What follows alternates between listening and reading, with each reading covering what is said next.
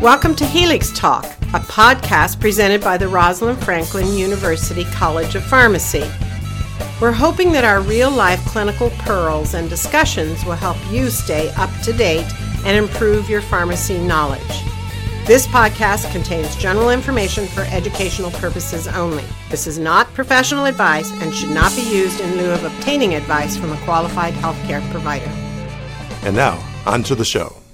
Welcome to episode 35 of Helix Talk. I'm your co-host, Dr. Kane. I'm Dr. Schumann. And I'm Dr. Patel. And today we're talking about two updates regarding diabetes therapy. And one of the updates, it's not really an update to a new medication. We're talking about the same old, our friend empagliflozin. The brand name is Jardiance. We do know there are other two SGLT2 inhibitors out in the market too. Canagliflozin, brand name is Invokana. And dapagliflozin, brand name is Farxiga. And these were covered in detail in episode 16, but we are covering empagliflozin once again because of the new trial, EMPA-REG OUTCOME trial results that were published just very recently. And just to give background, again, episode 16, we did cover these SGLT2 inhibitors, but essentially the way that they work is they make you urinate out more glucose, so it decreases the threshold for when the kidney reabsorbs glucose. And that has some effects in terms of vital signs, some lab values, and things like that. I mean, we had mentioned there was, some things to be concerned about was a potential increased risk in urinary tract infections because, again, bringing all that sugar through the ureters, and, that can be problematic for outcomes, so it remains to be seen how big of a problem that continues to be. And when we're thinking about urinating glucose, some good things and some bad things happen. You mentioned a couple bad things. Some of the good things are that because you're losing calories by peeing out calories, you can actually see a decrease in weight, both from loss of water, but also loss of, energy or calories. And oftentimes that also translates to a decrease in your blood pressure without really changing your heart rate. Right, and you're talking about just surrogate endpoint reduction again. They've seen some favorable effects on vascular parameter, looking at the arterial stiffness, vascular resistance, visceral adiposity, albuminuria, and plasma urate. But that being said, these agents currently do not have any microvascular benefits proven. And then in terms of other surrogate endpoints that have been looked at, it does appear that these SGLT2 inhibitors can increase your LDL and HDL. So really from a surrogate endpoint point of view, no one really knows what to think of these agents because, increasing LDL must be bad, but increasing HDL should be good. And then we have all of these endpoints related to vasculature and things like that. So when in doubt with surrogate endpoints, the gold standard to figure it out is to do a clinical trial. And that's exactly what happened with the EMPA-REG OUTCOME trial. Right. And we discussed in previous podcast as well that now FDA requires any new anti-diabetic medication to perform cardiovascular outcome study. And so EMPA-REG was a particular study that was done for empagliflozin proving these cardiovascular outcomes. And Dr. Patel, correct me if I'm wrong, but I would imagine this requirement by the FDA is partially due to the TZDs or thiazolidine dione outcomes that we've had in the past where there was a question of increased risk of MIs or not and heart failure and things like that. And that's kind of what has prompted some of this request from the FDA. That is true. That was the biggest lesson learned with rosiglitazone. As we know, currently it's on a REMS regulation. When FDA did put that regulation of performing a cardiovascular trial, people were not really happy about it. Other countries thought that FDA was unnecessarily being too strict about it. But now we saw this big example of rosiglitazone, and I think it's our moral and ethical responsibility to make sure that we're also assessing cardiovascular benefits or harm as well. Certainly. So when we look at the study design, it included a little over 7,000, about 7,020 patients with type 2 diabetes, and these patients specifically had to have a high risk of cardiovascular disease. So that was a history of coronary artery disease, history of MI, history of cerebrovascular accidents, history of peripheral artery disease, as well as an A1C specifically 7 to 9% without medications, or if they're on medications, anywhere between 7 and 10%. So essentially, this is a very large trial that was recently published that included a lot of different kinds of patients, but specifically we're looking at those who are at very high risk for cardiovascular disease. And it turns out that if you've had some ASCVD in the past, that's one of the biggest predictors to get new ASCVD in the future. So they're really looking at a high-risk group. So this isn't your 35-year-old diabetic who's never had any problems in the past. And also they're looking at fairly well-controlled diabetics, anywhere from an A1C of 7 to 10%. And as we'll talk about, the A1Cs were actually fairly reasonable as a mean. So we're looking at pretty well-controlled type 2 diabetics who definitely have a history of ASCVD. Correct. And the procedure of the study was there was a 2-week open-label placebo run-in period. Patients in this study were also on other anti-diabetic medications, including insulin. But during this run-in period, those background therapies or concomitant anti-diabetic therapies were not changed. So they could be on whatever they were on previously when they came into the study, so long as they met the A1C goal. Correct. And then they were randomized between either placebo, empagliflozin 10 milligram daily, or 25 milligram daily. So they were looking at 3 different groups here. And again, the brand name of empagliflozin is Jardiance, right? That is correct. Got it. Okay, so they randomized them. What kind of endpoints were they looking at in the trial? On this one, the primary endpoints, again, being as we were looking for cardiovascular disease, so we're looking at the composite of death from cardiovascular causes, myocardial infarction, or even stroke. And the secondary outcome was looking at the primary outcome as well as looking at hospitalization for unstable angina. And then we had some safety analyses that we were doing too, so they looked for adverse drug reactions that occurred during treatment or even within 7 days after the last dose of the study drug. And when they designed the trial, it was actually a non-inferiority as the primary analysis, meaning that they're trying to show non-inferiority to placebo, which, as we've kind of talked about in the past, is kind of hysterical that we're treating diabetes in order to prevent these adverse outcomes, but then the FDA is requiring a safety analysis to show that your drug doesn't cause more harm than placebo. Absolutely. And then this study in particular not only had a non-inferiority to the primary outcome or for primary outcome, they also looked at the non-inferiority to the secondary outcome as well as superiority to both the primary and secondary outcome. And honestly, from my point of view, it really should be a superiority study that the FDA should require. Although I do understand with, a lot of different diabetic medications, it's very expensive for every single medication to show a cardiovascular benefit. And in reality, almost all the medications for diabetes haven't shown a cardiovascular benefit. So it would absolutely raise the bar and make it more difficult for new agents to come to market. So there's some balance there. So in this case, it's nice to see that they did do a non-inferiority plus a superiority analysis, which is clinically what I'd like to see. So thinking about the kinds of patients that were included in the trial, they were in their mid-60s. Almost 3/4 of them were male. Mostly were white, 20% Asian, about 20% Hispanic. Mostly were European. This was actually only about 20% from North America. And most of these patients would be considered overweight, so the BMI was around 30. Their A1C was actually pretty well controlled, around 8%. And as we said, all of these patients had to have some history of ASCVD. So the majority had coronary artery disease, about 75%. About half of them had a history of heart attack. About 1/4 had a history of CABG. About 1/4 of them had a history of stroke. So really this emphasizes that this is not your typical 38-year-old diabetic patient. This is someone in their mid-60s who's had diabetes for a while. And in fact, just above 50% of the patients in the trial had had diabetes for more than 10 years. And as we mentioned, these patients were on concomitant other anti-diabetic medications, but we were talking about improving cardiovascular benefits or not causing any harm. We want to make sure that these patients who already had cardiovascular risk were on other proper therapy. So like talking about proper dosing of statins, proper dosing of ACE inhibitors or ARBs or other medications like metoprolol if they qualified for it. And these patients were allowed to be on those medications as well. So in looking at the primary endpoint, what kind of efficacy did we see in the trial? Well, what they found was the cardiovascular death, the non-fatal MI, non-fatal stroke, it was reduced versus placebo 12.1% with empagliflozin versus 10.5% with empagliflozin versus 12.1% with placebo, and that reached a p-value of 0.04, so significant for superiority with the number needed to treat to see one significant change of 63. And that was a median duration of 2.6 years of therapy. So again, that's pretty long to make sure somebody's consistently on it. But yeah, we did see some benefit there. And if we look at things like statin trials and things like that, oftentimes they even have a longer period than 2.6 years as a mean. Some are closer to 5 years. So in thinking about a number needed to treat in the 60s to decrease this composite endpoint of clinically relevant parameters, that's a pretty good number, you know, all things considered when you compare it to other therapies that we have.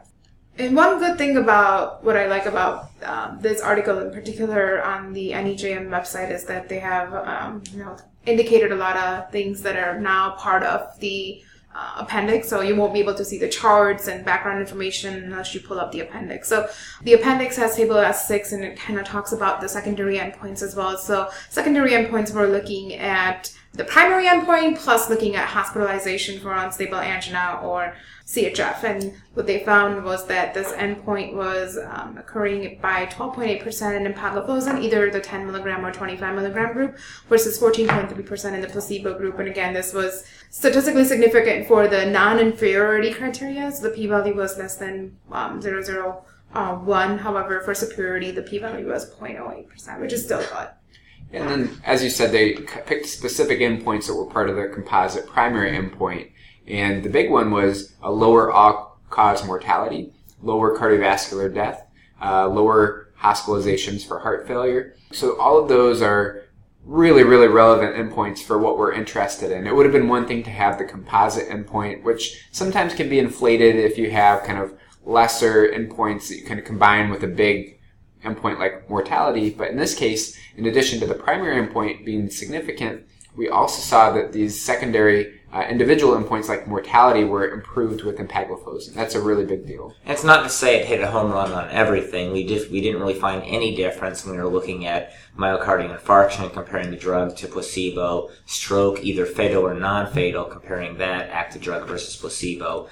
So the one difference there in stroke, interestingly, was with the two different doses of the drug, 3.6 and 3.4%, so really 3.5% on average with the drug versus 3% with placebo. So actually a little bit of a slight increase in stroke there. And this is super interesting because almost always in trials like this, when we have a composite endpoint, usually the main driver is a non-mortality driver, so like a decrease in heart attacks or decrease in strokes. In this case, it's actually the opposite of what we typically see, where the main driver of the composite was mortality, and it wasn't some of these non-fatal events like MIs and strokes. So that usually doesn't happen. It's really interesting to kind of figure out, well, why did it happen like that? What was the mechanism of benefit if it wasn't decreasing strokes and heart attacks? Why is it that people didn't die as often? And keep in mind that these were non-fatal MIs that were part of the secondary endpoint, so it could have been that it truly decreased fatal MIs that were part of that overall benefit, but still it leaves a couple questions that we want to know more about. Absolutely. And also there were no differences when they looked at patients having transient ischemic attacks or looking at patients hospitalized because of the anginal episodes. So given that this decreases mortality in diabetes, it must have had a profound impact on the surrogate marker of A1C, right? Actually, that was quite the opposite. So if they looked at the 94-week, they looked at the A1C reduction at 94 weeks as well as the 206th week. And what they found that A1C was reduced by 0.42% in empagliflozin group versus 0.47% in the placebo group, which is quite the opposite. But we have to also keep in mind that these patients were also on other concomitant anti-diabetic medications. So you're saying in the trial itself, obviously, patients could be on whatever therapies they were on, and those could be titrated independent of the study drug. But the study drug itself had no impact on A1C. Pretty much this is what the study is telling us. And that really throws the idea of A1C reduction through a loop a little bit, in that we don't see this difference in A1C, yet we see these pretty impressive clinical benefits from the study drug empagliflozin. Right. So it's a matter of, when it comes to applying these study results to your patient population, you kind of have to be mindful here. If you're looking at patients with A1C of 11 point whatever, or 16 point whatever, probably this drug won't be your first choice because it does not give us that major A1C reduction that we need. However, if they are already at high risk of cardiovascular condition and they meet one of those criteria for baseline patient characteristics, maybe we can apply this medication to reduce their risk of cardiovascular events. So I can kind of almost think about it in the way that we don't get a massive A1C lowering from some of our DPP4 inhibitors. However, so you see them kind of as an extension once somebody's been established. And so maybe here we have an even lower appreciable A1C change. But yes, it doesn't look like we can just discount that cardiovascular benefit. So maybe even again, we're going to start getting less hung up on some of these surrogate endpoints here and start saying, okay, this is a medication we're going to add on to your diabetes, not necessarily because it's magically going to make those numbers lower, but if you look at these long-term outcomes. And again, I'm almost thinking sometimes individuals on statins, are not completely beholden to hitting those magic LDL numbers, but you have somebody that's pretty decent control, but they're at high risk, where we still talk about putting them on a high-potency statin. So I can kind of see those comparisons here. Absolutely. Yeah, and then, they looked at two different doses here, 10 milligram versus 25 milligrams. So that becomes a big question. What dose do we put patients on? So if you look at the primary and secondary outcomes, there was actually no difference between the two active medication group patients. And if they looked at the A1C reduction at 12 weeks, they found pretty much no difference. It was 0.54% reduction in 10 milligram group versus 0.6% reduction in 25 milligrams group. So I think another thing to start looking at then is going to be some of the safety outcomes. Right when we let off here, we talked about that one of the issues with this class of medication have been some of the urinary tract infections. And so we see here UTI wasn't really that different between treatment and placebo, really up 0.1%, 18.1 versus 18%. But genital infection itself, so using a difference in terms of what we're looking at, a lot more common with treatment, 6.4 versus 1.8%. And if you actually divide that out by sex or gender, for women it was 2.6 versus 10%, number needed a harm of 14. Or in other words, every 14 patients that take the drug for 2.6 years on average, one will have typically a mycotic fungal kind of infection of the genital area.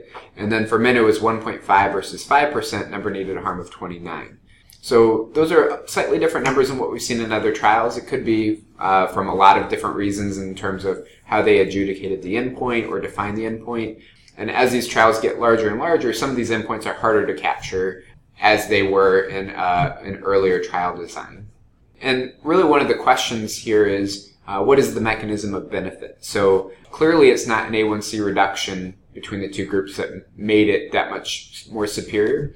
So what is it? Is there some pleiotropic effect that we're not aware of? Is it some of these vascular effects that we're still investigating? We don't really know for sure, and that's one of the question marks that we still have about the trial. Right, and some of the experts in the field are speculating that, this effect might be coming from the diuretic effect of the drug itself. However, there are a couple other studies being conducted for canagliflozin as well as dapagliflozin, CANVAS as well as DECLARE-TIMI 58. So we will have to see what the outcomes of those trials are. People are suspecting that it will be quite similar to the empagliflozin outcomes. However, they're also recommending not to stop the trial early because, like we mentioned earlier about the stroke, when we discussed the stroke outcome, that if we treat them for a longer period of time, we might see that curve for stroke diverging in favor of placebo and not in favor of the active drug. And again, just to kind of reassess the available agents on the market and this requirement by the FDA. This, which showed a mortality benefit, is in stark contrast to the sitagliptin trial from the New England Journal of Medicine that was recently published, showing that it was no more harmful than placebo. So the concept of one trial for one drug class showing no harm versus placebo, and then this trial showing pretty impressive benefit versus placebo, I think that this is going to change our practice a lot in terms of our approach to diabetes management, not from an A1C point of view, but from a reduction of bad clinical outcomes point of view. Absolutely. And I already discussed about the differences between the two doses, and they're saying that there is very minor A1C reduction or blood pressure reduction or even weight reduction that we have seen with the higher dose. So clinicians are favoring to keep patients on 10 milligram dose. Again, like we mentioned, A1C reduction is not going to be great, probably nothing compared to placebo. So here we are just trying to get that extra benefit of cardiovascular outcome, and they're saying 10 milligram dose would just suffice. Now, Dr. Patel, correct me if I'm wrong, but is there only one other oral medication that has shown clinical benefit in terms of a clinical outcome benefit in diabetes?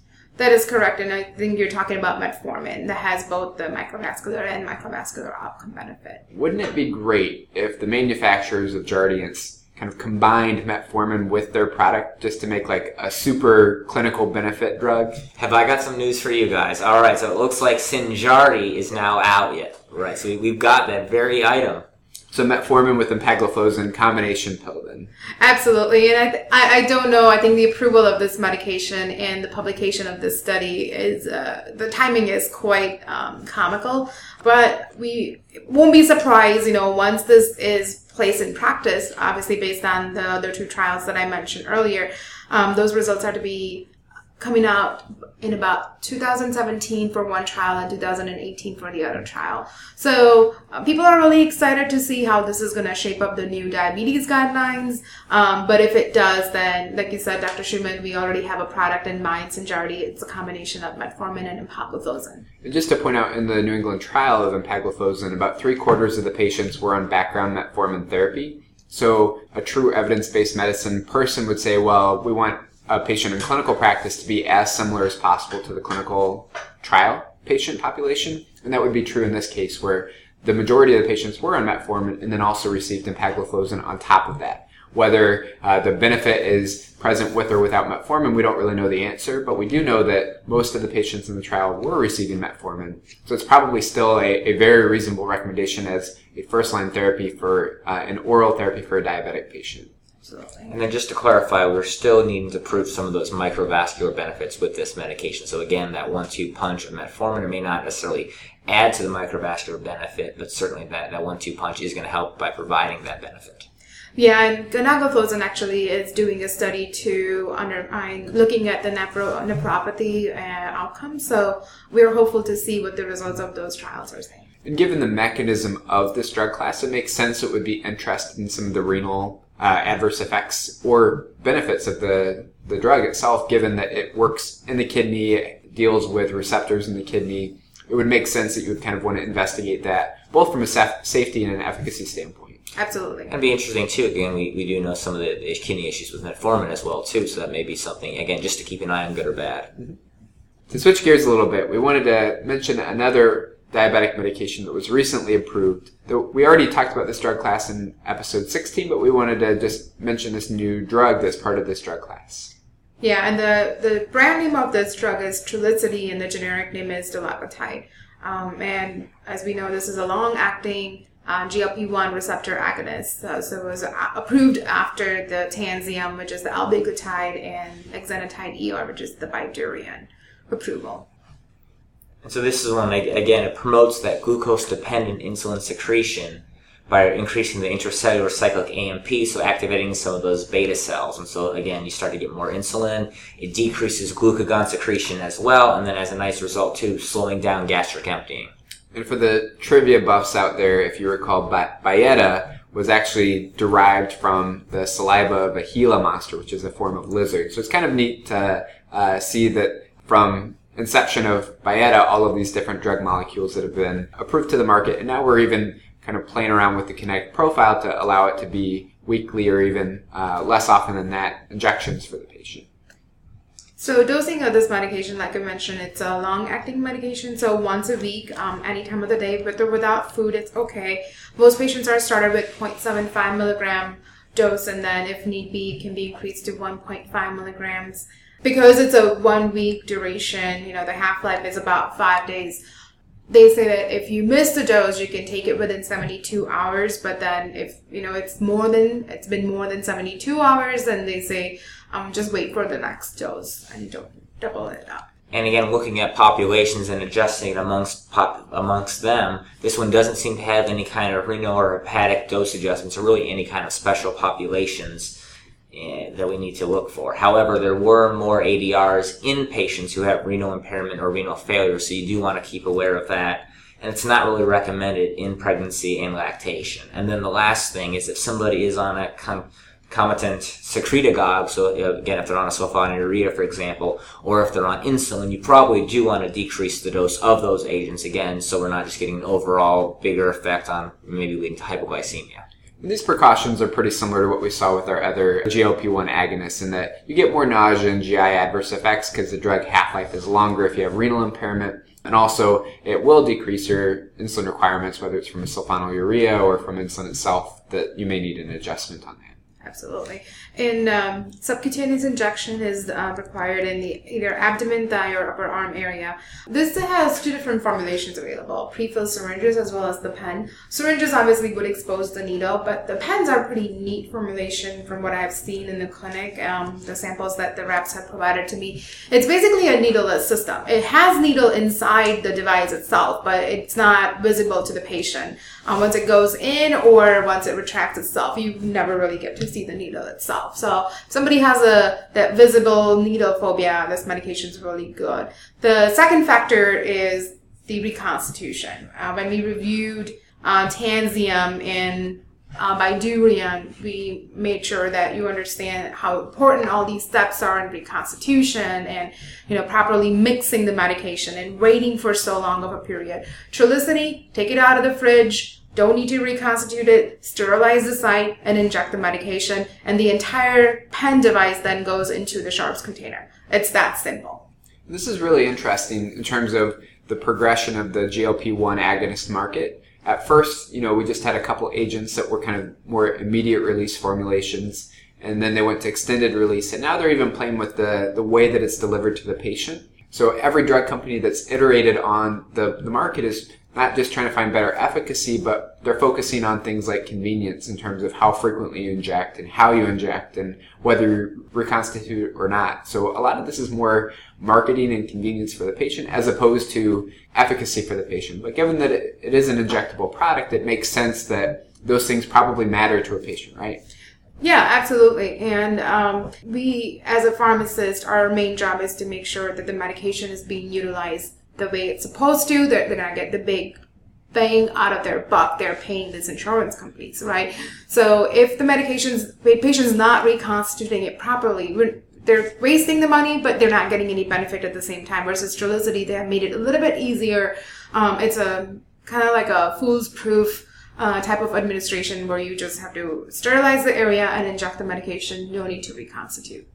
But at the same time, we were talking about that these medications may have some better for patient-specific factors, easier to administer, longer half-lives. But one thing we want to make sure is that we're not worsening outcomes, coming up with any kind of surprise ADRs. And so I think we mentioned about, you got some of the GI effects, nausea, vomiting, diarrhea, abdominal pain, decreased appetite probably due to the change in gastric emptying, constipation probably due to the same, but then we also have a little bit of fatigue, hypoglycemia, and then maybe some interesting effects on the heart. So in terms of changes to the conduction system of the heart, we saw a very small increase in heart rate, somewhere between 2 and 4 beats per minute, or a slightly increased risk of sinus tachycardia, which would be defined as greater than 15 beats per minute over baseline. And then also in prolongation of the PR interval.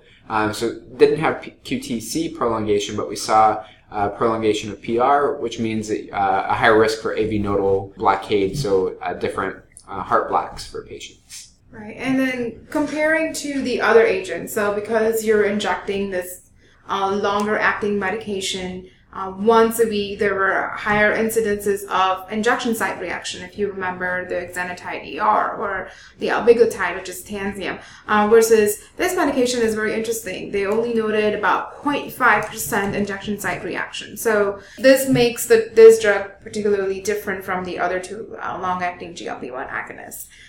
The hypersensitivity reaction is still there, just like the other agents. It's still less than 1%. This drug do develop immunogenicity, so they found anti-drug antibodies as well as the anti-human GLP antibodies as well. So to kind of summarize or compare and contrast other GLP-1s versus this one, we see similarities with regard to some of the GI side effects. We see fairly similar adverse reactions in terms of the risk of bad allergic reactions and things like that. But there are some unique things that the other GLP-1s didn't have that this one has, right? Correct, which is the injection site reaction. It's only 0.5% versus up to 18% with the long-acting exenatide. And then also the cardiovascular changes that we saw with respect to the EKG changes in heart rate, but really no bad outcomes as a result of that. It's something that probably should deserve monitoring, though. Absolutely. They haven't done long-term study enough to show the cardiovascular benefits like we just discussed for Jardiance. But these surrogate endpoints have been noted, and they probably are doing a long-term study to prove that this medication has no cardiovascular issues or harm. Now, Dr. Patel, it's my understanding that there is a black box warning with this medication for medullary seed cell tumors or medullary thyroid carcinomas, or MTC, that they saw in rats, and that as a result, they've actually said that the medication is contraindicated in patients with those thyroid carcinomas or any that have something called MEN2 or multiple endocrine neoplasia syndrome. Now, is that something that's unique to this medication within the class, or is that a class effect? It's more so of the class effect, and that's why the black box warning is there. Another class effect is looking at pancreatitis. None of the patients who had a history of pancreatitis were allowed to be on this medication or in the study, so we don't know what the outcomes would be. And then just to keep in mind, there are no macrovascular outcomes that have been proven yet. So, Dr. Patel, when I think of basically any diabetic medication, I think of roughly around a 1% A1C reduction, depending on the agent and things like that, but I think that's a fair mean assessment of benefit. What kind of benefit did we see in this drug with the different clinical trials that were done? So with different clinical trials that were done, we have noticed that the longer-acting GLP-1 agonists have shown a little bit more than 1% reduction in A1C, which is a good thing. And Dulaglutide in particular has seen anywhere between 0.7 to 1.6% reduction. And if you compare this to the other long-acting GLP-1s, Albiglutide is anywhere from 0.7 to 1%, and Exenatide ER is from anywhere from 0.8 to 1.9% reduction. So it's somewhere in between albiglutide and exenatide as far as the A1C reduction goes. But when it comes to maybe side effect profile like injection site reaction and the ease of administration, Trulicity is a little bit better than the other two agents. So what you're saying is pretty similar efficacy, but there's certain convenience factors that can't be captured in a clinical trial that should be applied at the patient level. Correct. So the other thing that I think about very commonly with diabetics is that oftentimes they need multiple medications. And ideally you want to study any given drug that's a new drug on the market. You want to study it, how you would use it in clinical practice with, multiple different anti-diabetic therapies. So was this studied in more than just monotherapy for a diabetic? Absolutely. So obviously they did a monotherapy trial, head-to-head comparison with metformin, and then they also did add-on trials. So patients were on metformin, Trulicity, and then they compared it with sitagliptin, they compared it with thiazolidine dione, they also compared it with basal insulin glargine to be particular. And that's where the conglomerate of A1C reduction between 0.7 to 1.6% comes from. So you're saying that this medication would be safe to be combined with oral agents and insulin? Absolutely, that's correct. When you talk about insulin, currently the trials have been done for basal insulin only and not for the bolus. So to summarize, we talked about two anti-diabetic medications today. The first was empagliflozin or Jardiance, specifically with the newest New England Journal of Medicine trial that came out called EMPA-REG OUTCOME, which surprisingly showed an all-cause mortality benefit and also a benefit in the primary endpoint of mortality, MI, and stroke. And even more surprising, again, that it didn't have that robust A1C reduction that we were expecting. Right, so we are waiting to see, how this would impact the guidelines. There are other two studies in line. They're going to publish their results sometimes in next couple of years. So it will be interesting to see how this would alter the whole world of diabetes guidelines. And then as our second agent, we had Trulicity or Dulaglutide, and this is a little bit of a longer-acting formulation of our GLP-1 agonist that overall seems to maybe have a little bit more patient compliance factors due to the long-acting, due to maybe having that kind of hidden, unexposed needle, and really a side effect profile that seems to be fairly favorable in comparison to the other agents in the class. Right, and particularly that injection site reaction is more favorable, and as we look at the A1C reduction, we're getting anywhere from 0.7 to 1.6% reduction. So for those of you who haven't already left us a 5-star review on iTunes, we'd really appreciate it. It helps other listeners discover the podcast in iTunes. If you want to visit us online, we're at helixtalk.com. With that, I'm Dr. Kane. I'm Dr. Schumann. And I'm Dr. Patel. And as always, study hard. Thank you for listening to this episode of Helix Talk. This is an educational production, copyright Rosalind Franklin University of Medicine and Science. For more information about the show, please visit us at helixtalk.com.